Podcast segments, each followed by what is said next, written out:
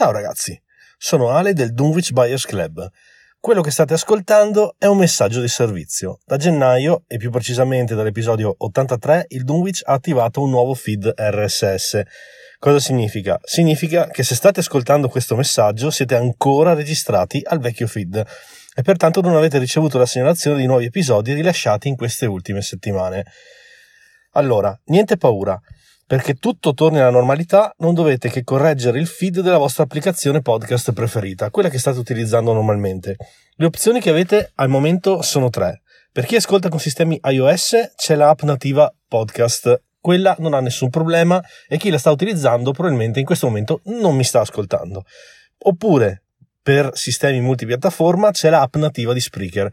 Con questa, dato che noi siamo effettivamente registrati sul portale di Spreaker, avrete gli aggiornamenti in tempo reale noi la consigliamo, però se invece utilizzate un'applicazione diversa, e quindi passiamo alla terza opzione, dovete andare sul nostro sito e come commento a questo messaggio troverete il link al nuovo feed. Non dovete far altro che copiarlo e andare a sostituirlo all'interno della vostra app di ascolto, che sia Podcast Addict ad esempio o qualsiasi altra applicazione. Un discorso diverso invece per chi usa Google Podcast. Purtroppo questa operazione manuale di aggiornamento del feed non è possibile. Google utilizza i suoi bot per scovare i feed e ancora non ha aggiornato il nostro. È questione di tempo, eh, però l'operazione purtroppo non può essere fatta in manuale. Perciò, per il momento, chi utilizza questa app, ovvero Google Podcast, sarà obbligato forzatamente a sostituirla con un'app di quelle suggerite in precedenza.